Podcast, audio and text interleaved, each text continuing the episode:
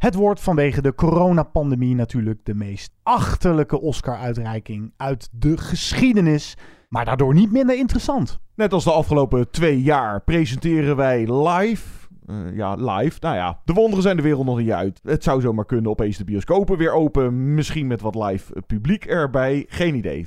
Ga er niet van uit. Maar wij presenteren live via een stream vanuit Lantaarnvenster opnieuw de Oscar-uitreiking in de nacht van 25 op 26 april. De uitreiking wordt uitgezonden via Fox. En wij kunnen dan jullie second screen zijn voor de nachtbrakers. Waar je ons dan precies kunt vinden en hoe je het kan kijken. Details volgen later. Afgelopen podcast uh, maakte ik een stomme verspreking. ik had het over Moonraker met Michael Jackson. ik had het tijdens de montage ook zelf al door. Ik denk, nou, laat me lekker inzitten. Dat zal vast niemand echt opvallen. Nou, blijkbaar toch. Heren, Moonraker van Michael Jackson, schrijft Steven van Gils. Zo, we worden gelijk kaart op de vingers getikt. Hij schrijft trouwens ook nog, John. Hoe kan je het trouwens over de jaren 80 hebben zonder Back to the Future te noemen? De enige film die ze niet durven opnieuw te maken. Dat was in onze 80 special, inderdaad. Ja, de titel kwam wel ergens in een opsomming voorbij. Maar ja, het, uh, een van de 80 titels, Back to the Future. Maar ik, ik, ben dan toch in de war. Dat was toch uh, die hele beroemde Bond-song? Moonwalker. Nee?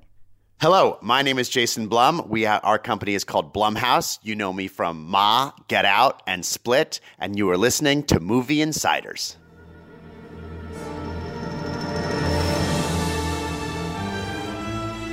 Good evening, ladies and gentlemen. We are tonight's entertainment. Movie Insiders. They're here. Why should I waste my time listening? Because I have a right to be, and I have a voice! Groovy. Hallo allemaal. Leuk dat je luistert naar deze aflevering van Movie Insiders. De filmpodcast van het AD. Die je ook kunt beluisteren via Spotify, Apple en Google Podcasts. Stuur een mailtje, zoals voor de tune te horen. movieinsiderspodcast.gmail.com Mijn naam is John. En mijn naam is Guido. Je moet wat minder roken, geloof ik. Wauw, wat een vreselijk flauw bruggetje was dit. Maar het, het, het lag voor het oprapen, hè. In deze aflevering namelijk een special helemaal gewijd aan het Imagine Film Festival. En dat was dan voorheen... Nou, het begon als een weekend of terror. Lekker een hele weekend lang achter elkaar horrorfilms kijken en vreselijke dingen roepen naar het uh, witte doek met z'n allen. Daarna werd het Amsterdam Fantastic Film Fest. Helemaal, nou niet helemaal gefocust op horror. Het is wat uitgebreid, ook naar science fiction en naar fantasy. En nu, al een aantal jaren heet het Imagine Film Festival. En dat wordt natuurlijk geheel online gehouden vanwege het coronavirus. Ik sprak eerder met de directeur van het festival, Chris Oosterom. En ik heb het met hem over de trends. Welke titels draaien er zo'n beetje? En nou, we kijken een beetje naar het horrorgenre van de afgelopen jaren. En wat daar veranderde, wat hem is opgevallen. Wij zagen ter voorbereiding ook al een hoop titels die we daar kunnen zien. Online dus, ik zeg het nog maar eens. En daar gaan we een aantal van bespreken. Verwacht onder meer een recensie van... Welke zullen we teasen, John? Anything for Jackson? Die is leuk. Anything for Jackson. Ook de nieuwe Brandon Cronenberg. Voor de fans of de kenners. Dat is de zoon van David Cronenberg. Een horror-veteraan.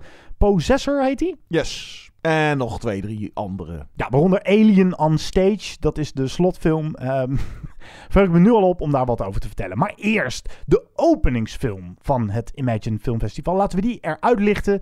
Want daar is ook het een en ander om te doen. Interessante titel. Uit Mexico is dit Nuevo Orden, of in het Engels New Order.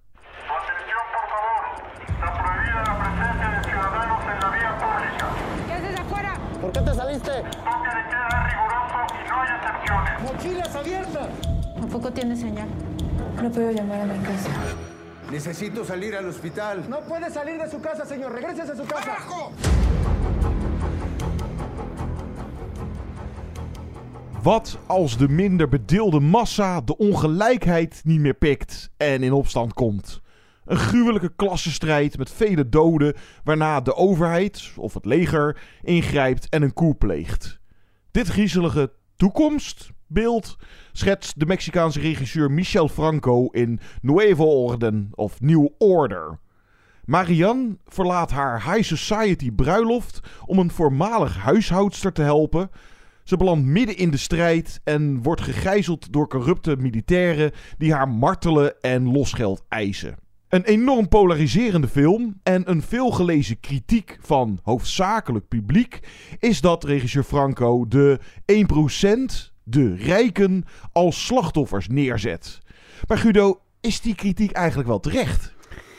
Ja, dat vind ik heel moeilijk om daar wat zinnigs over te zeggen als niet-Mexicaan. Volgens mij zijn de Mexicanen het helemaal beu om het steeds vanuit het zichtveld van de 1% te zien.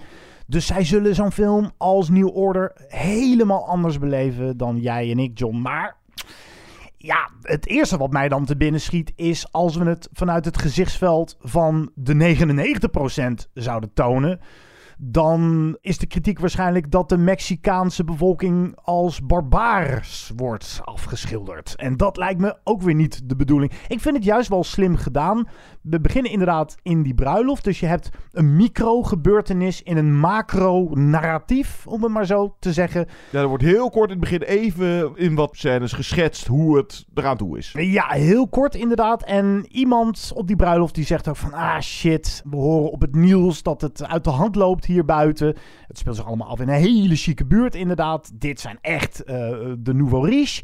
Uh, we hadden die bruiloft uh, misschien even een paar dagen uit moeten stellen. En dat zegt ze met enige angst in haar stem. En die angst is terecht. Ik denk niet dat we spoileren als we zeggen dat we op een gegeven moment... na ongeveer een half uurtje de bruiloft verlaten, dan keren we daar ook niet meer terug. Die bruiloft, dat wordt één grote... dat wordt gewoon een bloedbad. Laat, dat kunnen we denk ik wel zeggen. En dan krijgen we een blik op de buitenwereld, op de koep, op de, nou, de complete chaos. Inderdaad, het lijkt wel alsof de regisseur Michel Franco zegt: Dit krijg je er nou van. Als de kloof tussen arm en rijk steeds maar groter wordt, dan kun je dit verwachten. En dan is het toverwoord bij deze film echt radicaal. Ik moest ook, ik bedacht me, veel Mexicaanse films gaan over die uh, klassenverschillen. Nou, dan schiet me Roma te binnen. Dat is die Oscar-winnaar van Alfonso Cuarón. Prachtige Hele film. andere aanpak. Dit is een uh, radicale Roma. ja, nou ja, soort van, inderdaad. Nou, kijk, die kritiek, om er zelf nog even antwoord op te geven. Ja, hebben die mensen die die kritiek leveren dan een eenzijdige blik? Want het is misschien een kwestie van, dat moet je als kijker wat beter kijken. Want die rijken zijn ook slachtoffers. Uh, dus deze strijd kent geen echte winnaars. Nou ja, misschien de koeplegers, of wel de machthebbers, of de mannen achter de schermen. Maar hier wordt ingeschetst dat, nou ja, je zou kunnen zeggen, werkgever en werknemer, rijk en arm, het gewone volk ook. Want nou ja, die Marianne. Dus laten we even zeggen, de hoofdrolspeelster. De bruid. De bruid. Die is barmhartig. Uh, die wil de voormalig werkster. Die moet naar het ziekenhuis en die wil daarbij te hulp schieten. En daardoor, nou, overkomt er het een en ander. Maar ze gaat dan mee met die uh, Christian, die nog wel bij hun in huis werkt, en zijn moeder. Nou, en die twee vertegenwoordigen, die Christian en zijn moeder, eigenlijk een beetje, ja, je zou kunnen zeggen, de gewone burger, die daar een beetje ja, in tussenin zitten, tussen die strijd. Ze zijn niet van de uh, laten we even het revolutie noemen. Van wij moeten zo nodig in verzet komen. En ze zijn ook weer niet zo dat ze het opnemen voor die rijke kliek. Daar speelt uiteraard op de achtergrond mee. Ja, in hoeverre je, moet je bekend zijn met bijvoorbeeld het verleden van Zuid-Amerika. Militaire coups die daar hebben plaatsgevonden. De situatie momenteel of al jarenlang in Mexico. De ongelijkheid en de verdeeldheid die daar heerst. De rijke blanken, zoals het, het zou kunnen noemen. Ja, de arme Latino's dan. En die rijken, dat, dat is wel echt, uh, dat wordt ook in deze film geschetst. Dus uh, dat is best wel realistisch. Dat zijn van die closed communities. Dat ze dus echt, uh, ja, zo'n rijke wijk. En daar staan echt letterlijk eh, met beveiliging en hekken omheen. En dingen als gijzelingen en uh, losgeld wat geëist wordt, is ook iets wat nou dagelijks aan de orde is in Mexico. Ja, zeker. Het is wel goed, je zei het al een beetje tussen neus en lippen door. Waarom ik ook niet vind dat, het, dat de film het opneemt voor de 1%. Deze film is juist zo klinisch in zijn registratie. Het doet niet aan accenten leggen. Het registreert gewoon. Er zit ook geen soundtrack onder, bijvoorbeeld, om het best wel een objectief beeld te geven van deze, nou, gefantaseerde situatie. Het is een dystopische thriller, zou je kunnen zeggen. En die niet heel ver van de realiteit afstaat. Nee, nee, zeker. Ik bedoel, ik moest ook nog wel even aan de bestorming van het Capitool in Amerika denken. Dat ligt allemaal nog vers in het geheugen, denk ik. Maar ik denk dat dat afstandelijke... Ik dacht in het begin van, oei, is het niet te afstandelijk... want je leeft niet echt mee met de hoofdpersonen. Maar het is bijna... Het is bijna een aanpak zoals uh, de beroemde Oostenrijker Michael Haneke het zou doen in zijn films. Ja, hij kiest geen vibe, kant. Ja. ja, hij kiest geen kant. En daardoor is het misschien des te schokkender wat je allemaal ziet. Want het gaat heel erg ver. Ik bedoel, dat mogen we ook wel zeggen. Er wordt verkracht, er wordt gemoord. En je kan wel leuk je losgeld geven, maar dan ben je nog steeds je leven niet zeker. Nee, het is zeker geen uh, lichte kost. En uh, het is best een gewaagde film. Of laat ik zeggen, de maker heeft uh, zeker lef, want hij schuwt het grove geweld niet. er wordt een hoogzwangere vrouw gewoon neergeknald. En in het, het angstaanjagende, het, uh, het, het, zeker voelbaar. Eigenlijk geen van de personages is zijn leven echt zeker in deze nou ja, burgeroorlog, uh, deze strijd. Ja, in hoeverre is het uh, realistisch of vergelijkbaar met eerdere situaties die zich hebben voorgedaan? Uh, ik zat ook even aan de Russische revolutie te denken. Nou ja, toen hebben ze echt de machthebbers of de monarchie hebben ze een kopje kleiner gemaakt. Hier is het meer de, de, de armere bevolking die het zat is en dan zich niet zozeer tegen de overheid of de, de, de macht keert, maar meer, nou ja, het zich echt een keer de, de rijke 1% kopje kleiner maken. En dat het leger dan weer ingrijpt en dus de rijken weer, of in ieder geval veilig stelt of verdedigt. En, en dingen als een avondklok uh, wordt er ook ingezet. En uh, nou, het gaat echt hard tegen hard. Het is een boze, dystopische satire, misschien wel. En er zit een heel cynisch toontje in als er al een accent wordt gelegd in deze film. Wat ik al zei, het is vrij registrerend van aard. Maar er, er zit wel als boodschap in, zelfs in zo'n snelkookpan situatie, zelfs dan vervallen we weer in oude fouten. Dat vond ik vooral de tik op de vingers die hier wordt uitgedeeld. Wat uh, deze Michel Franco ook doet, dat is wel interessant. Er zijn wel degelijk hoofdpersonen, dat is duidelijk. En de camera volgt die enkele hoofdpersonen ook, maar neemt geregeld ineens een zijstraat. Soms bijna letterlijk. Dus je volgt iemand en ineens gaat de camera naar links om dan even bij een tafereel stil te staan, zodat we een iets panoramischer beeld hebben van deze hele strijd, van deze hele nou, revolutie die hier plaatsvindt. Daardoor wordt het wat universeler allemaal. Ik denk niet dat je hier per se een, veel kennis voor nodig hebt over de Mexicaanse geschiedenis. Het spreekt voor zich waar dit over gaat. Ik denk dat het in Mexico eerder zou kunnen gebeuren dan in een land als Nederland. Dat denk ja, ik wel. Hoewel er hier een hoop uh, gepiept wordt, uh, onvrede en alles. Zeker, maar zeker. Het is maar, voor mij toch wel even anders dan in Mexico. Ja, maar het kookpunt in Mexico is inderdaad wel uh, bijna bereikt. En wat je ook al eerder licht aanhaalde, dat vind ik ook nog wel interessant is hoe er wordt gekeken naar de 99%, oftewel de arme laag van de bevolking je ziet bij die bruiloft heel sterk dat de oudere generatie denkt van fuck them. Uh, ik wil er niks mee te maken hebben. En de bruid is van een jongere generatie. En die bekommert zich wel om die mensen. En wat er dan tussen zit, is dat de huishoudhulpjes of de mensen die zijn ingeschakeld om te helpen bij die bruiloft, die weten dat dit gaat gebeuren. En die doen uh, doodleuk mee. Dat, dat uh, vond ik ook nog wel schokkend ja, om te niet zien. allemaal, maar een hoop wel, ja. En dat in een hele korte lengte. Het duurt niet eens anderhalf uur. Dat uh, kijkt lekker weg. En Nou, het is... kijk lekker weg. het is geen Disney-film, jongens en meisjes. Qua lengte dan. Dat is in ieder geval zo kort en bondig en toch je hele verhaal in zo'n speelduur eh, weten over te brengen. En het zet je wel degelijk ook eh, aan het denken, of eh, mij althans. En ja, provocerend en griezelig. En doet qua thematiek ook nog wel een beetje aan Joker denken. Eh, je zou misschien, ah, nou, als ik dan een kritiekje zou kunnen hebben, dat ze aanpak misschien soms net iets te veel mokerslag is. Mm, ja, Nou, maar ik vind het, wel, ik vind het wel aardig dat er ook heel veel op de achtergrond zich afspeelt. En dat wordt dan wazig gemaakt of zo. Dus hij wil heel veel laten zien in zijn korte speelduur. Vaak ook meerdere taferelen in één scène, één sequentie.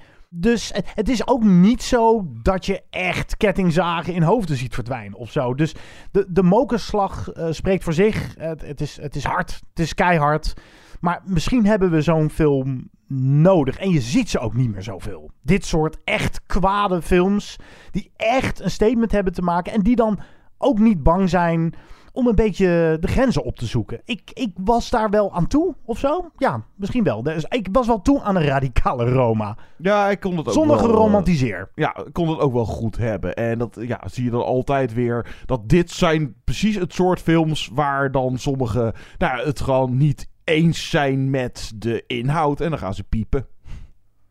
Blijf luisteren. We gaan het over meer titels hebben die worden gedraaid. En die je dus kan streamen tijdens het Imagine Film Festival. En ik heb een interview gehad met de alleraardigste directeur Chris Oosterom.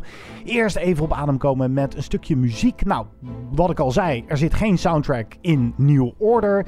Laten we voor, om in de juiste sferen te blijven van het Imagine Film Festival, gaan naar een klassieker in het horrorgenre, horror fantasy genre, Pan's Labyrinth. Briljante film met een eh, heerlijke ijzingwekkende soundtrack van componist Javier Navarrete. Tot straks.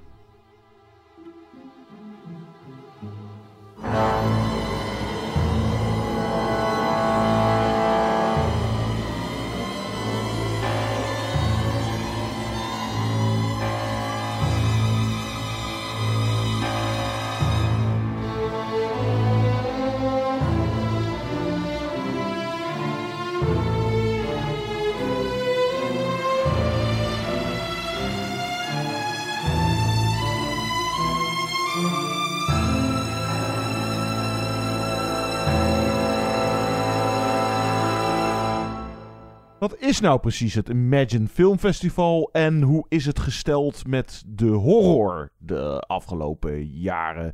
Jij had een interview met Imagine-directeur Chris Oostrom. En daarna staan we stil bij een aantal titels die op deze online editie draaien. Ja, ik spreek met de directeur van het Imagine Film Festival. En dat is Chris Oosterom. Hele goedemiddag, Chris. Goedemiddag. Zo, een online filmfestival op poten zetten. Is dat, is, doe je dat uh, tegen wil en dank? Nou, een beetje wel. We, hebben, uh, we zijn eigenlijk vanaf vorige zomer Imagine aan het voorbereiden geweest. En toen, vorige zomer, zag het toch wel heel erg naar uit dat, we, dat er dan nog wel maatregelen zouden zijn. Maar dan zou het of op anderhalve meter zijn of met niet meer dan 30 mensen. Dat was eigenlijk een beetje worst case scenario. Dat dachten wij in augustus, september vorig jaar toen tegen de kerst begon het er allemaal veel slechter uit te zien. En toen hebben we eigenlijk afgesproken dat we zouden gaan voorbereiden op hybride en op volledig online. Ja. Kijk, vorig jaar zijn we allemaal overvallen door uh, corona en hebben we het festival moeten uitstellen en in, in een verkleinde vorm moeten, moeten doen. Maar we zijn er wel om uh, een festivalprogramma te maken één keer per jaar. En um, dat doen wij voor ons publiek en dat doen wij voor de makers. We doen het ook omdat we het zelf leuk vinden, maar het is er voor het publiek en het is er voor de makers. Het publiek komt ook het liefst naar de zaal en de makers die komen ook het liefst om hun film met publiek uh, uh, te vertonen en dan vervolgens met publiek te praten. Maar als dat niet kan, dan gaan we toch een festival maken. En we zijn ook sinds de corona door de fondsen en de, de geldgevers die ons ondersteunen, die hebben ons daar enorm bij geholpen. Dus ja, we hebben alle steun gekregen die we maar hadden kunnen verwachten. Mooi. Dus doen we het online als het niet anders dan online kan. Ja, en, misschien... zeker met dit genre ook, hè, Chris. Dan, dit soort films wil je ook met een, uh, een groot publiek zien in een volle zaal. Ja, zeker. Nee, nee, maar nog, ik wil nog even het voorstel afmaken. Ook al doen we het liever in, het, uh, in, een, in een zaal, we gaan het gewoon doen voor de makers en voor het publiek. En dan is het maar online en doen we het zelf ook liever niet. Maar we doen wel echt een volledig festival. Inderdaad, uh, natuurlijk leent ons, uh, niet alleen leent, de fantastische film zich heel erg voor het grote doek, maar ook zijn wij een festival met een echte een hechte community. Mensen komen niet alleen naar film kijken, die willen ook met gelijkgestemden praten over wat ze gezien hebben. Ze willen meedoen aan een filmquiz. Ja, dat is gewoon, uh, dat is er dat dit jaar eens even niet bij. Chris, voordat wij uh, verder gaan praten over het Imagine Film Festival, wat het dit jaar te bieden heeft, uh, misschien de trends, vind ik ook altijd wel leuk om dat even door te nemen. Even wat we vaker doen bij een, een gast in de podcast is grill de gast. Er zijn mm-hmm. een paar korte vragen. Daar moet je snel op antwoorden. Uh, je mag ook eventjes een, een, een, beargumentering erop loslaten als het maar snappy is. Oké. Okay. Ja, ben je er klaar voor? Ja hoor. Daar gaan we dan. Favoriete horrorfilm aller tijden en waarom? Uh, Texas Chainsaw Massacre van, vanwege zijn rauwe, vanwege hoe rauw die is. Dit is een jee of nee vraag. Hoe bloederiger, hoe beter? Nee. Waarom niet? Je bent Omdat... geen gorehound, Chris. Jawel, maar dat is, betekent niet automatisch hoe bloediger, hoe beter. En je kunt ook een, een, een film zonder bloed kan ook echt bloedspannend zijn. Of kan, kan, weet je, kan toch heel bloederig zijn zonder dat je veel bloed ziet. Nee, dus het is niet automatisch hoe bloediger, hoe beter. Hoewel bloederig wel heel fijn is. Ja, waarom is dat zo het fijn? Is, het is meer eigenlijk hoe, hoe beklemmender, hoe beter. We hadden een aantal jaar geleden die Australische film Hounds of Love. Waar helemaal niet zo ontzettend veel bloed in zit. Maar die, die knijpt je van A tot Z keel dicht. En je zit zo beklemd op je stoel. En het is eigenlijk zo naargeestig. Want naargeestig mag wel van horror voor mij. Dat is te weinig horror, is wat mij betreft echt een beetje naar. Hmm. Dat, dat, dat mag horror van mij wel meer zijn. Wat is eigenlijk de beste Nederlandse horrorfilm? Uh, Oeh, dat vind ik wel echt een lastige. Misschien de eerste titel die je te binnen schiet? Ja, de lift schiet me dan toch het snelst binnen als eerste. Ja. Dick Maas, toch wel een klassieker ja, van horror. Ja, het is toch wel een, ik heb hem een tijdje geleden uh, bij Amsterdam, uh, heb ik hem weer helemaal in volle glorie op doek gezien. En natuurlijk zijn er wel dingen aan, op aan te merken als in uh, tempo en het scenario. En natuurlijk toch ook wel een beetje knullig acteerwerk links en rechts. Maar gewoon als wat het met horror doet, dat is, dat is wel, het doet gewoon echt wat een horrorfilm hoort te doen. En dat vind ik van niet zoveel Nederlands horrorfilms. De meest dwaze titel dit jaar op Imagine Film Festival is Fried Berry. Fried Berry? Ja. Wat is dat? het is een, het is een uh, Zuid-Afrikaanse uh, alien invasion horror comedy-achtig ding. Het, is, het zijn allemaal genres door elkaar. Het heeft eigenlijk helemaal niet eens een echt scenario. Het, het hopt een beetje van de ene scène naar de andere, maar het is wel echt heel apart. Laten we het. Uh, dit blokje heb je overleefd. Fantastisch vroeger stond het echt voor horror, kreeg ik het idee, maar het is tegenwoordig wat breder. Als je nou aan iemand die nog nooit van een Imagine Film Festival heeft gehoord, moet uitleggen wat voor films jullie daar vertonen, hoe zou je dat dan kort samenvatten? Nou, we, dat, het geen, dat het niet alleen maar horror is, dat is echt al heel snel na, na, het Weekend of Terror is dat veranderd hoor. Dus dat is echt al heel lang zo. Maar als je het zou moeten samenvatten, ja, we zijn, we zijn uh, uh, een festival wat kijkt met de blik van, naar de wereld kijkt met de blik van de verbeelding. En daarbij richten we ons op films die loskomen van het realisme. En, en, daarbij staan wel horror, fantasy en science fiction centraal. Dat is wel, die drie bij elkaar is de, de, de overgrote hoofdmoot van het festival. Dus je kunt ook, zoals we vorig jaar bij Nature Strikes Back hebben, daar een programma over hebben gemaakt. Je kunt ook naar, de klim, naar het klimaat kijken met de blik van de verbeelding. En in Aniara vertrekt die we in 2019 hebben vertoond, daar vertrekt iedereen uh, uh, van de aarde naar Mars, omdat de aarde zo heet is dat die eigenlijk voortdurend in brand staat, dat daar dus niet meer te leven is. Maar de, de, dat krijg je alleen maar in een paar korte flashbacks te zien. Maar, maar dus, dus het is een andere manier van naar de wereld kijken, maar het vertelt je volgens wel, in, in vorm van een fictief verhaal, wat zoiets met je doet als mens. Als we nou dat, dat, uh, ons een beetje op het horrorgenre focussen, toch? Om het een beetje, hè, een beetje, een beetje ja, narrowing het down. Het is nog steeds het grootste deel van het festival. Ja, zeker. Ik, ik wil het eigenlijk een beetje met je hebben over de evolutie van de horrorfilm. Nou, dat is wel heel breed misschien, maar heb jij het idee dat er een, een trend zichtbaar is in de horror van nu? Nou, ik zie eigenlijk meerdere trends. Ik denk dat uh, uh, er, is een, er is een aantal jaar geleden de trend geweest van de zogeheten elevated horror, wat de meeste horrorfans eigenlijk maar een flauwekul begrip vinden. ja, het, het, is wel horror, maar het is, wel, oh, het is ook een goede film. Dat is eigenlijk een beetje, dat hebben horrorfans natuurlijk ook tegen. ja. Maar het, het is, uh, is elevated, het, het, het, het, het tilt het uit boven het niveau van de platte horror. Nou, wij vinden horror helemaal niet plat, of we vinden het wel plat, maar dat vinden we helemaal niet vervelend. Uh, maar dat gaat nog wel een beetje door. Uh, maken, uh, makers die drama maken of uit drama afkomstig zijn, of met een producent die in het verleden drama heeft gemaakt, die, die zich nu aan genre wagen. Nou, sommige, sommige makers doen dat heel erg goed. Er is een trend, zie ik in veel onafhankelijke film, om anders dan bijvoorbeeld Scream of Scary Movie wel heel erg referentieel te zijn naar de, naar de horrorgeschiedenis, zonder daar een grap van te maken. Dus Zonder makers, ironie. Ja. Nou, makers stoppen een hoop in hun film, waardoor uh, een heleboel dingen extra leuk worden als je je horrorgeschiedenis een beetje kent. Maar het, het, het, is niet het is in veel gevallen niet opvallend en het wordt, ook niet, het wordt ook niet gedaan als een soort vette knipoog. Het is meer als je, als je goed kijkt, zie je, zie je gewoon dingen. Denk je, oh, dit is een, een nod, zoals je dan in het Engels zegt, een, uh, een hoofdknikje naar een andere film waar de maker overduidelijk een fan van is. Zonder dat, je, zonder dat het nou is dat, dat je denkt, goh, dit is één op één gekopieerd of dit is uh, een rip-off. Maar je merkt gewoon dat die films heel erg in een bepaalde uh, traditie werken. En ook echt de mensen die voor hen dat hebben gemaakt uh, eren op die manier er wordt vaak verwezen naar Get Out als een uh, nieuwe trendsetter. Denk je dat horror ook uh, serieuzer wordt genomen? Het vaker wordt uh, ingezet als satire bijvoorbeeld, zoals in, in nou ja, Get Out best wel het geval is. Ja, Get Out was daar natuurlijk heel briljant in. En we hebben dit jaar um, Blood Conscious. En dat is, ja, de, de, de tagline is een beetje the, the Thing Meets Get Out. En daar zit ook wel op deze manier die, die maatschappijkritiek in. Ik heb niet het gevoel dat het heel erg heeft doorgezet. Ik, het was, ik, ik heb heel erg het gevoel dat was echt een one-off en ook echt een hele goede. Maar ik heb niet het gevoel dat, dat horror echt op die, uh, op die voet verder gaat. Zie je dan vooral meer serieuze horrorfilms dan nu? Het is ontzettend divers. Er zijn, nogmaals, er zijn wat mij betreft te weinig films die ik echt gewoon nauwelijks, nauwelijks kan bekijken omdat ze zo eng of spannend of bloederig of goor of naar zijn. En, uh, maar wat er, wat er wel wordt gemaakt is, of bedoel, psychologisch wordt nog steeds heel veel gemaakt.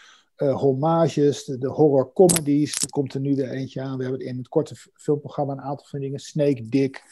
Over een vrouw met een, met een snake dick. En dus dat wordt, dat wordt nog steeds gemaakt. En uh, wat meer de drama kant uit.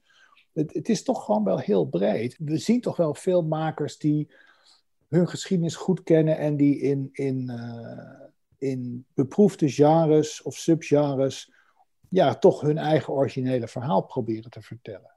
En dat is natuurlijk hartstikke moeilijk, want wat is nou niet al gedaan? Maar uh, ja, makers proberen toch nou, hun, hun, in sommige gevallen ook een persoonlijke noot uh, aan te brengen. Of zoals in, we hebben een vampierfilm, My Heart Can't Beat Unless You Tell It To, waar echt de vampiermythe volledig op zijn, op zijn kop wordt gezet. En dat is ook nog eens een, een persoonlijk verhaal van de familie van de regisseur. Dus dat soort elementen uh, zie je terug in, uh, in horror. Maar nou, wat je net zegt, dan moet ik uh, gelijk denken aan Relic, een horrorfilm die eigenlijk gaat over Alzheimer. En dat is ook ja. een heel persoonlijk verhaal van de ja. regisseuse, heb ik begrepen. Ja, ja dat is nog zo'n voorbeeld. En ik heb die regisseur gesproken van My Heart Can't Beat Unless You Tell It To. En die zei, ik zeg van, maar je had toch geen vampieren in de familie?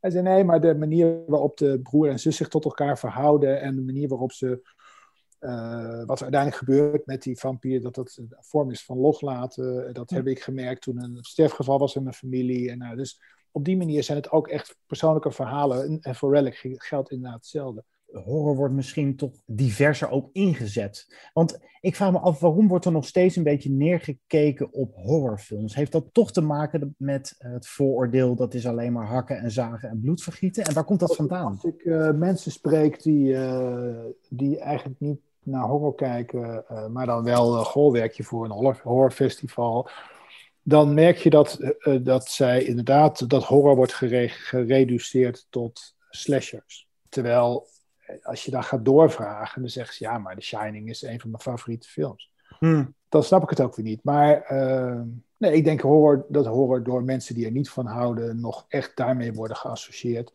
En ik denk dat dat uh, dat dat ook niet uit te roeien is. Ik denk wel dat je, dat je ziet dat een jongere generatie, met name met dank aan de streamers, die kijken natuurlijk naar uh, The Walking Dead of, uh, of nou ja, noem de horrorseries maar op. Dus die, die kijken gewoon heel veel naar horror. En voor een jongere generatie is horror echt ook gewoon wel ja, gewoon onderdeel van wat ze zien. En, en de streamers worden natuurlijk echt de, drivers van de grote streambedrijven. Dat, dat zijn genrefilms. Niet, niet alleen horror, maar ook zo'n fantasy-serie als Game of Thrones of de sci-fi-series. Dat zijn de grote drivers van al die streamingbedrijven, zijn, is uh, genrefilm.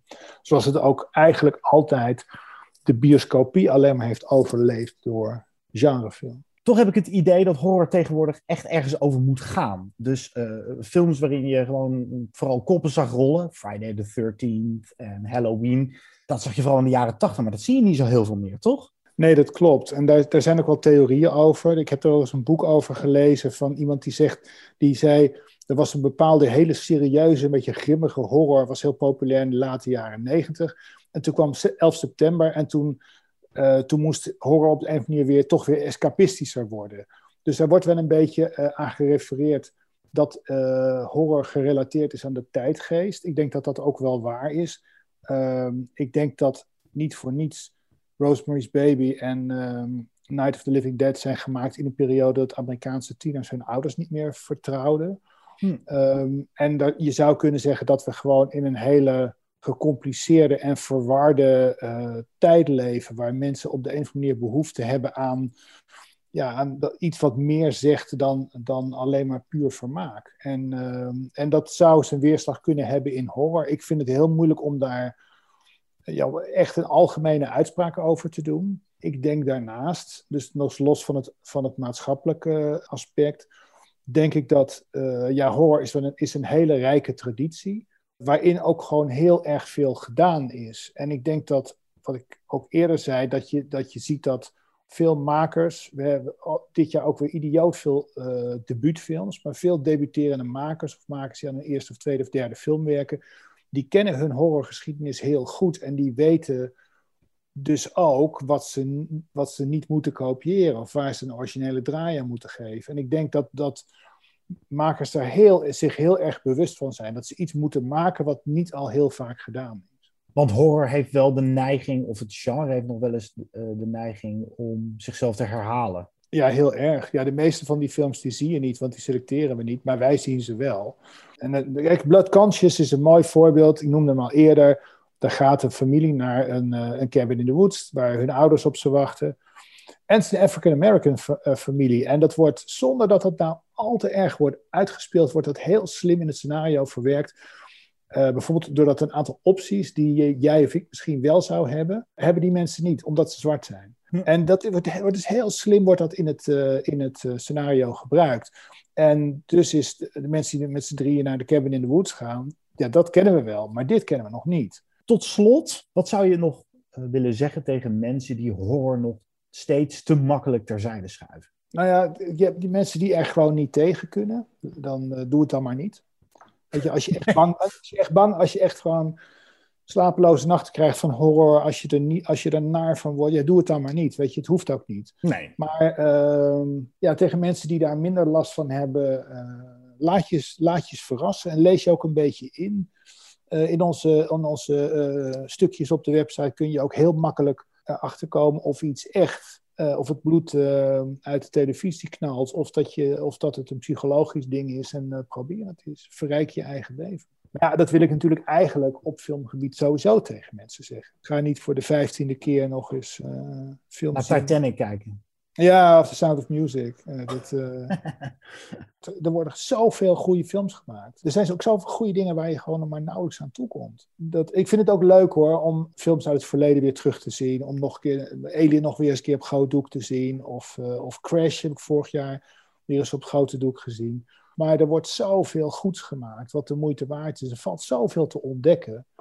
En uh, al helemaal in de fantastische film natuurlijk. Chris, ontzettend bedankt voor dit uh, gesprek. Ik hoop dat Imagine Festival uh, toch een succes gaat worden. Je, je, kan niet een beperkt aantal kaarten verkopen, want dan is de zaal vol. Nu kan iedereen heeft er toegang ja. toe. En dat is ook wel weer heel mooi. Ja, en ook mensen die ver weg wonen of mensen met kleine kinderen die om andere redenen uh, zeggen van ja, naar een filmfestival te gaan deed ik vroeger wel, maar dat is nu te ingewikkeld geworden. Ja. Maar als ik mag kiezen, toch maar in de zaal volgend jaar. Dankjewel Chris voor je tijd en succes. Alsjeblieft. Het Imagine Film Festival. Helaas kunnen we daar niet live naartoe.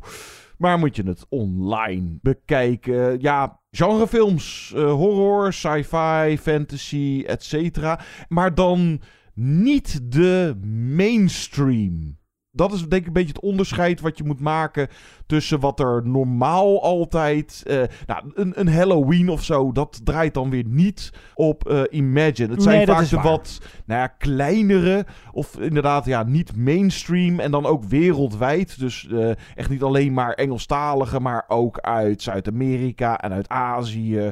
Wat net een beetje afwijkt van wat je normaal zo'n 13 in dozijn horror, wat je in de grote bioscoop. eh, dus het zijn vaak die kleine, interessante genrefilms. En ja, dit jaar moet je het eh, streamen. De slottitel is dit. Oh my god, how are they going to do that?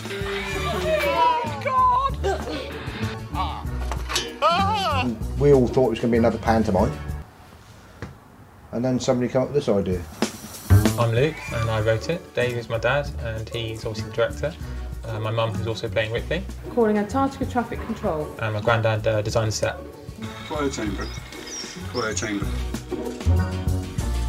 Drivers involved, supervisors, engineers. with an articulated mouth. Every alternative I've come up with, I hope has done what Ridley Scott would have wanted to do, but in a more basic format. Alien on Stage. Ja, het is gewoon een leuk filmpje om gezien te hebben. Dit is eigenlijk een documentaire. Een aantal documentairemakers die erachter kwamen dat er ergens in Engeland een amateurvereniging, een amateur toneelvereniging bestaat. die de film van Ridley Scott, de klassieker Alien, op de planken wil brengen. Hoe kom je op dat bezopen idee? Dat ten eerste. En ze gaan eh, dan registreren hoe die repetities eruit zien. En dit zijn inderdaad allemaal van die blue-collar mensen. Eh, heel veel mensen zijn buschauffeur. Nou, eh, mijn vrouw die, die maakt de poppen. Die doet het geluid. Die doet het licht. Je hebt dan, je hebt dan een regisseur die af en toe best nog wel fel kan zijn van jongens, ja, we zijn maar een amateur eh, toneelvereniging, maar een beetje meer je best doen, een beetje iets meer je teksten uit je hoofd leren. En dan de scenarist die dan het idee heeft gebracht of het idee heeft geopperd om Alien naar theater te vertalen. Die zegt op een gegeven moment, ja, ik heb ook nog wel geflirt met Pulp Fiction. met, eh, nou, dan noemt hij een hele rits aan titels uit, de uit de filmgeschiedenis.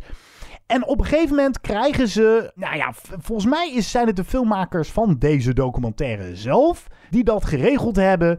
Jongens, jullie kunnen het gaan opvoeren op West End in Londen. En daar is een theater afgehuurd. En daar gaan ze met knikkende knieën heen. Eh, Het amateurisme druipt er vanaf. Maar ja, ook het enthousiasme. En het plezier. En de geestdrift. En dat heeft iets heel ontwapenends. Dit is nou typisch zo'n soort film die je in coronatijd wil zien. Het gaat over echte mensen, warme mensen, empathische mensen. Eh, het gaat over creativiteit. En het is echt goed voor een heel klein traantje en een, een af en toe een gulle lach. Alien on Stage. Het, ga hem zeker kijken. Leuk tussendoortje. Dit is echt geen, geen meesterwerk. Maar zet hem eens aan. Laten we wat andere titels bespreken die te zien zijn op dit Imagine Film Festival. We hebben de afgelopen dagen er een paar alvast mogen zien. We zagen ook wat verschillende titels. Jij, John, had het over een eh, minor premise. Wat Ja, is dat? Minor Premise. Een sci-fi thriller over een wetenschapper die... Nou, hij heeft een machine gemaakt en daarmee kan je ja, je herinneringen dan op je computerscherm worden verbeeld. En dat is gelinkt aan je emoties. En uiteraard gaat er iets mis, want dat is altijd, dat is altijd uit de hand gelopen experimenten. En ja, dit zorgt voor eh, zijn bewustzijn wordt gespleten. En dan in tien verschillende stukken. Gelinkt aan het aantal verschillende emoties.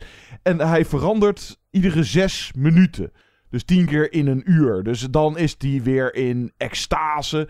Dan is die weer uh, kwaad. Of dan is die weer verdrietig. Of dan is zijn intellect geactiveerd. En nou, en dan zijn ex-vriendin, ook wetenschapster, die schiet hem te hulp. Want er nadert hersendood. Uh, hangt in de lucht. Laten we daarop houden. En dit is een soort van, qua plot, een soort mix van Eternal Sunshine of the Spotless Mind. Met dan Inside Out qua emoties. met een vleugje memento erin. Want wow. hij vergeet ook telkens weer, of dan is hij weer in een andere staat en dan uh, weet hij niet meer wat hij daarvoor uh, gedaan heeft. En dan is er natuurlijk ook nog een uh, psychopaat versie van hem. En dat deed me ook een beetje aan Primer denken. Dat was ook zo'n ja, sci-fi. Dat had dan met tijdreizen te maken, maar van een dik tien jaar geleden. Maar ook van beperkt budget en dan lekker creatieve uitwerking. En dat heeft deze film ook. Het heeft ook maar drie acteurs. De hoofdrolspeler is van Indiaas-Amerikaanse afkomst. Ook wel leuk voor de afwisseling. En een klein bijrolletje is er weggelegd voor Dana Ashbrook. Die naam moet jou wat zeggen. Ja, Twin Peaks. Ja. Ja, hup, ik herkende die. Ja, ik herkende die kop en dat was echt zo van, ja, oh ja, wacht, die kwam uit Twin Peaks. Uh, maar ja, dus uh, beperkte setting. Het speelt zich eigenlijk bijna volledig in zijn kelder af. En uh, beperkte cast, beperkt budget. Maar dan wel met gewoon inventieve montage en wel weer een film waar je... Oké, okay, hij is prima te volgen, maar je kan af en toe, zeker ook qua terminologie die er wordt geroepen, denken van... Ja, is dit allemaal niet een beetje onnodig ingewikkeld? Uh, ik, uh, ik snap in grove lijnen ongeveer waar je het over hebt, maar het vliegt wel een beetje alle kanten op. Maar dat zorgt er wel voor, want verder is het geen... Het is geen hoogvlieger, het is geen must, maar dat zorgt er wel voor. Een beetje dat chaotische, dat hij daarom wel weer vermakelijk is. En dat je wel een beetje, ja, ook een beetje zit te puzzelen van, oké, dat zit zo en dat zit zo. Dus, uh, best een aardige, minor premise. Maar de complexiteit zit het plezier, of het kijkplezier niet in de weg. Want nee. ik kan me, jij noemde eerder Primer. Nou ja, als je dacht dat Tenet een ingewikkelde tijdreisfilm was, Primer is echt, dat is echt hogere wiskunde. Ja, die sloeg daar echt een beetje in door. Nou, ik vond Tenet er eigenlijk ook wel een beetje in doorslaan trouwens. En dan zag jij nog een film met een lange titel die ik nog niet gezien heb. Maar is die de moeite? Ja, die is wel de moeite. Uh, het is de mooiste titel van het festival dit jaar. My Heart Can't Beat Unless You Tell It To. En het is uit een muziek, een, een, stuk muziek, een nummer, een song. Helemaal in het begin wordt die gedraaid. Dit gaat eigenlijk over twee seriemoordenaars tegen wil en dank. Het gaat over een broer en een zus. Die hebben het voorzien op sloebers die ze van de straat plukken. Nemen ze mee naar huis. En daar snijden ze de keel van door. Even een emmertje eronder, zodat het bloed wordt opgevangen. Ze doen het liever niet. Maar ja, als ze willen dat hun jongste broertje Thomas in leven blijft, moeten ze wel. Want hij heeft een aandoening. Het wordt nooit hardop uitgesproken in de film, maar het is duidelijk. Deze Thomas, uitgemergelde, schichtige, ingevallen Thomas, is een vampier. En daardoor zijn er ook alle ramen en kieren van het huis dichtgetimmerd. Dat is pas een lockdown trouwens. Wow. Wat deze premisse kan opleveren is een comedy. Toen ik voor het eerst over hoorde, moest ik ook gniffelen. Maar deze film werkt het, het, het hele idee echt bloedserieus uit. Het is een hele ernstige... Het is een familiedrama. Traag. Het is duister, het is cynisch, het heeft, nou ja, ik zal niks verklappen, maar er hangt ook niet echt een happy ending in de lucht. Af en toe vond ik het bijna too much, alsof de... Het is een debutant, ik weet even zijn naam niet, maar het is een Colombiaans-Amerikaanse regisseur en scenarist die dit idee heeft uitgewerkt tot een featurefilm. En ik dacht wel eens, dude, iets meer ironie, dat had de film niet misstaan. Maar het is wel mooi tragisch. Op dat vlak werkt het wel degelijk. Je grijpt je het lot van iedereen aan. Want er worden weliswaar onschuldige mensen een kopje kleiner gemaakt. Maar eigenlijk is iedereen slachtoffer van de situatie. En, maar is het dan ja. ook zo, uh, want dat is de laatste jaren een beetje een trend in de horror, dat horror wordt gebruikt om wat anders of wat meer mee te zeggen. Denk ja. aan Get Out. Of, en is dat hier ook wel een beetje? Of ja. is het gewoon meer echt een serieuze psychologische horror. Nee, zeker wel. Ik, ik ga straks nog zo'n titel noemen die een beetje... Nou ja, daar heb ik het ook in het interview over gehad met Chris. Inderdaad, de elevated horror noemen ze dat.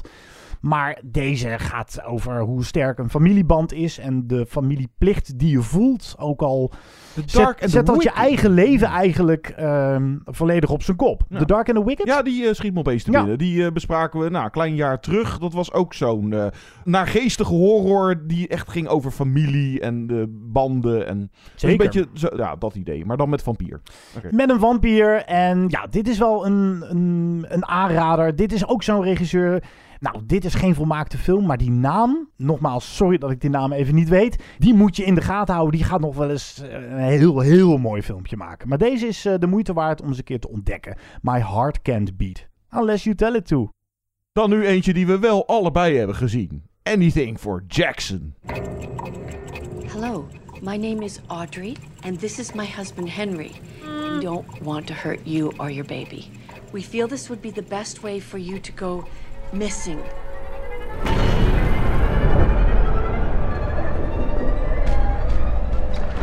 Dr. Walsh, uh, morning. Here to clean your drive. No, no, everything's okay. Thank you so much for the book. Hail Satan.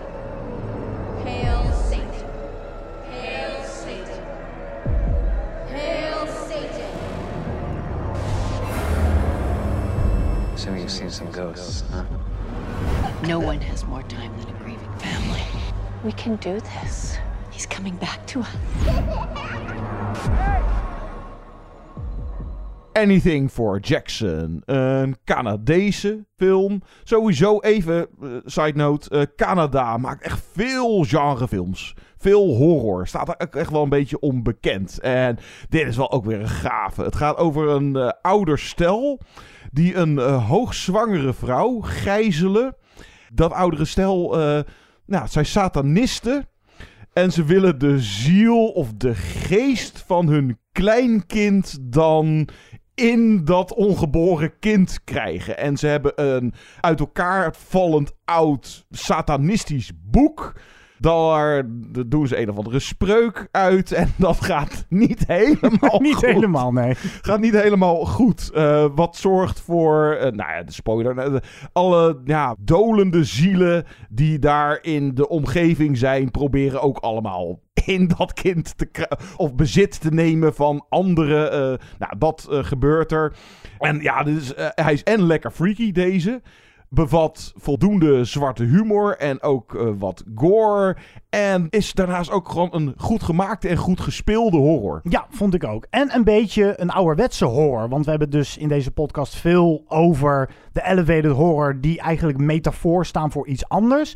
Dit zou je best wel een rauw ouderwetse horror kunnen noemen. Al heeft het alweer een, nou, een originele invalshoek. Een moderne inslag, ja. Met als ook wel een als ehm, extraatje dat deze twee oude mensen... Het zijn ook geen... Het zijn geen monsters. Het zijn geen monsters, het zijn geen bad guys. Je zijn hebt wel ook wel met ze te bezig, doen. ja. Ja, Ze ze zijn heel heel fout fout bezig. Maar je hebt ook wel sympathie voor ze. En ja, ze proberen natuurlijk deze dekmantel, dat rookgordijn proberen ze op te trekken. En het is de vraag of ze dat tot aan de aftiteling volhouden. Maar dit is echt zo'n heerlijke, eh, griezelige, smerige, eh, constant puntje van je stoel horrorfilm. Ik was hier blij mee, omdat je ze ook niet meer zo vaak ziet. Een beetje van de oude stempel, wat ik al zei. Ik vond het heerlijk. Ja, en eh, dus eh, grappig. En zeker ook, eh, ondanks dat het wel leentje buurt speelt bij eerdere genre of andere horrorfilms, toch best ook wel verrassend en origineel genoeg. Is die Possessor ook origineel en interessant genoeg? Dat is een nieuw werk van die Brandon Cronenberg. Leg je juist uit? Nou, dat is de zoon van gerenommeerde genre-regisseur David Cronenberg. De Canadese regisseur die we kennen van Videodrome, The Fly, Dead Ringers. Hij heeft ook misdaad gedaan, Eastern Promises, History of Violence. En deze film zou je bijna kunnen zien als een soort van sequel of een ode aan existens van zijn vader. Dat was een geschifte Ja, film. nou ja, Jennifer Jason Lee zit eh, hier ook in. Die speelde dan de hoofdrol in Existence. Ja, het is een toekomst.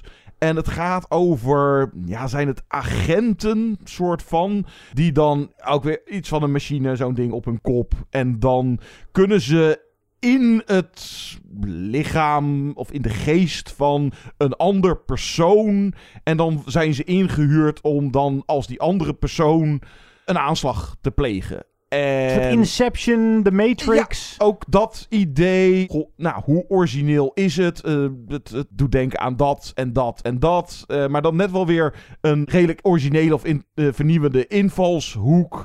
Ja, er gaat uiteraard ook wel weer wat mis. Eh, het lijkt echt wel alsof Brandon gewoon het stokje van zijn vader heeft overgenomen. Want ik heb ook sterk het idee dat David Cronenberg gewoon met pensioen is. Dat die niks meer gaat doen. En nou, ja, daar hebben we zijn zoon voor in de plaats gekregen. En die maakt eigenlijk hetzelfde soort films als zijn pa. En deze eh, interessant, goed gemaakt, eh, wat sci-fi, maar op een gegeven moment ook echt goed stevig bloederig. Het gaat er Oh, best bruut aan toe. Ja, die moet ik zelf nog even zien, maar dat ga ik zeker doen. Zijn dit nou films die nog een bioscooprelease krijgen? Of dat is natuurlijk een beetje de vraag. Dus vaak bij festivals, dan worden films daar getoond die soms nog geen distributeur hebben. En waarvan het de vraag is of ze door een distributeur worden opgepikt, gekocht en later uitgebracht. En dat is nog maar bij sommige titels de vraag, maar die Possessor vast wel. Nou, zie ik ook eigenlijk geen bioscooprelease meer krijgen. Het is vaak met eh, wat er draait op Imagine. Ja, op een enkele twee, drietal titels na. Dat zijn dan degenen die ja, iets meer wel mainstream zijn. Of van grote studio's. Die krijgen dan nog wel een reguliere release. Maar als ik zo kijk naar de afgelopen jaren. Het zijn vaak de titels die dan. Nou ja, dus grijp je kans als je ze wil zien. eh, kijk ze nu dan op Imagine. Want ja, anders moet je gaan wachten tot nou, VOD. Ja, misschien een streamingdienst inderdaad. Nou, tot slot dan nog een film waar ik eigenlijk zo min mogelijk over wil zeggen. Ik heb hem gisteravond zitten kijken en ik was... Nou, of ik het een hele goede film vond, weet ik niet. Maar ik was in ieder geval erg, erg verrast. Hij heet Blood Conscious. Nou, die is dus net opgepikt, las ik op een site. Want je kan er verder eigenlijk helemaal niks over vinden door een distributeur. In ieder geval in Amerika. Nou, dan is het hopen dat die... Nou, het zou me niks verbazen als die direct op streaming ergens uitkomt.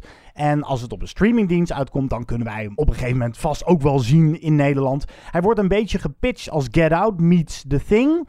Eh, daar had Chris Oosterom het ook over. Het gaat over eh, drie mensen die naar een vakantiehuisje gaan. Echt zo'n cabin in the woods. En dan komen ze in zo'n omgeving waar volgens mij zelfs Friday the 13th is opgenomen. Het is ook een beetje, zonder al te veel te spoileren, de bedoeling dat het daaraan doet denken. En dan treffen ze een... Ja, hij is of een mass shooter of een demon fighter. dat is nog maar sterk de vraag hoe ervoor precies in de stil zit. Dit is zo'n film die eigenlijk vooral leuk is voor, voor, nou, voor jou en voor mij als horror freaks, als, als liefhebbers van het genre, omdat er met ons wordt gesold. Dit is een film die solt met jouw verwachtingspatronen en de vooroordelen die je misschien hebt over horror. Dit is misschien een post-horrorfilm. Nogmaals, ik, ik, dit was ook zo'n film die misschien korter had gekund. Ook al duurt hij nog geen anderhalf uur. Misschien had hij beter gewerkt als short. En was hij misschien ook wel beter geweest met wat betere acteurs. Maar dit is wel geschreven en gemaakt door iemand die wel een goed idee heeft. Die wel wat in zijn mars heeft. Dus mocht je hem ergens ooit eens treffen. Of nu, je bent nieuwsgierig geworden door wat ik zeg. Ik ben ook heel benieuwd. Ik kan met niemand klankborden nog over deze film. Dus uh, laat van je horen als je hem hebt gezien. Blood Conscious. Ja, zijn wel vaker van dat soort films. Of die zie je dan dus op een Imagine. Uh, dat ze echt een gaaf goed idee hebben. Maar dat de uitwerking dan niet exact. altijd helemaal goed uitpakt. Of onervarenheid. Of nou ja, een titel die dus nu ook op Imagine draait. Die eerder op het IFFR draaide. Die wij hebben besproken. Inclusief een interview met regisseur David Verbeek. Dead and Beautiful is ook eigenlijk zo'n geval van gaaf idee. Maar uh, het uiteindelijke resultaat. Nou, luister vooral onze recensie. En dan, Of kijk hem Ja, of zelf. kijk hem, inderdaad. En een tweetal titels die wat ouder zijn. Die ik al eerder ooit eens zag. Het Indonesische Satan Slaves is een eh, mooie. En een Hongaarse animatiefilm van begin jaren 80. Veherlovia of The Son of the White Mare. Hele af... Hè, we gaven top 5 trouwens een keer gedaan. Eh, afwijkende animatie. Oh. Daar had ik deze toen niet in staan, omdat dit zegt eh, nou, bijna niemand wat. Maar als je een keertje echt iets eh, bijzonders qua animatie wil zien, Vehalovia.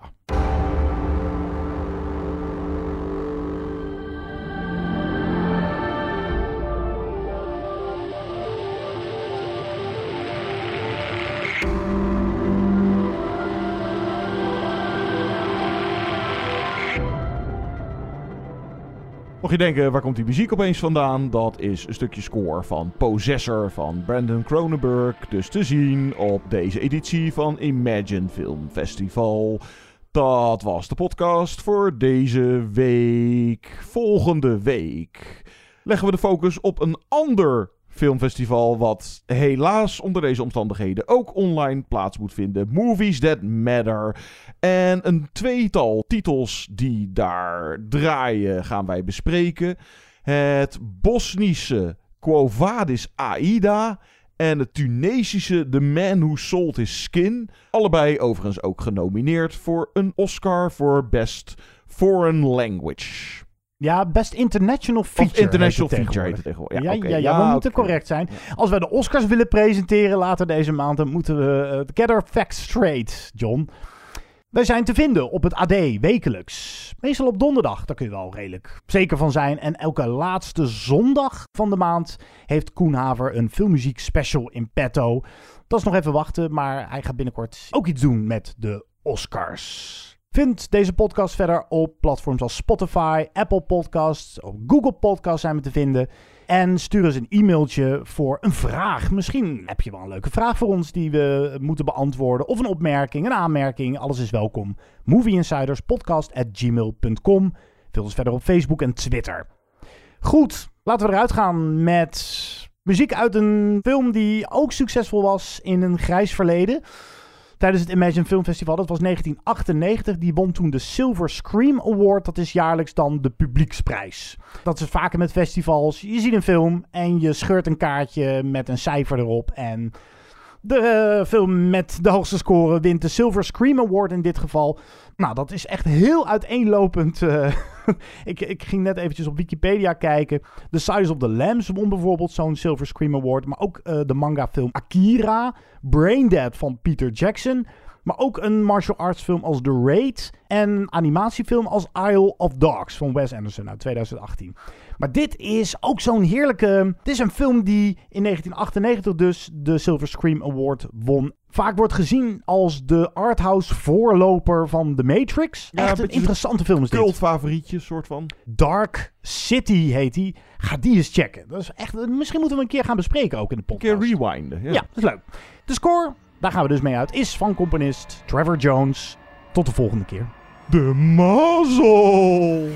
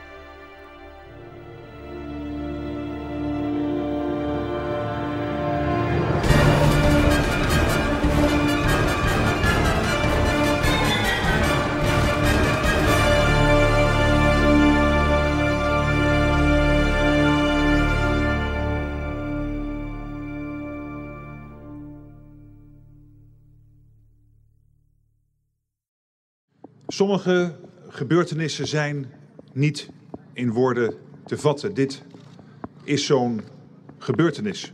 Het was een pikzwarte dag.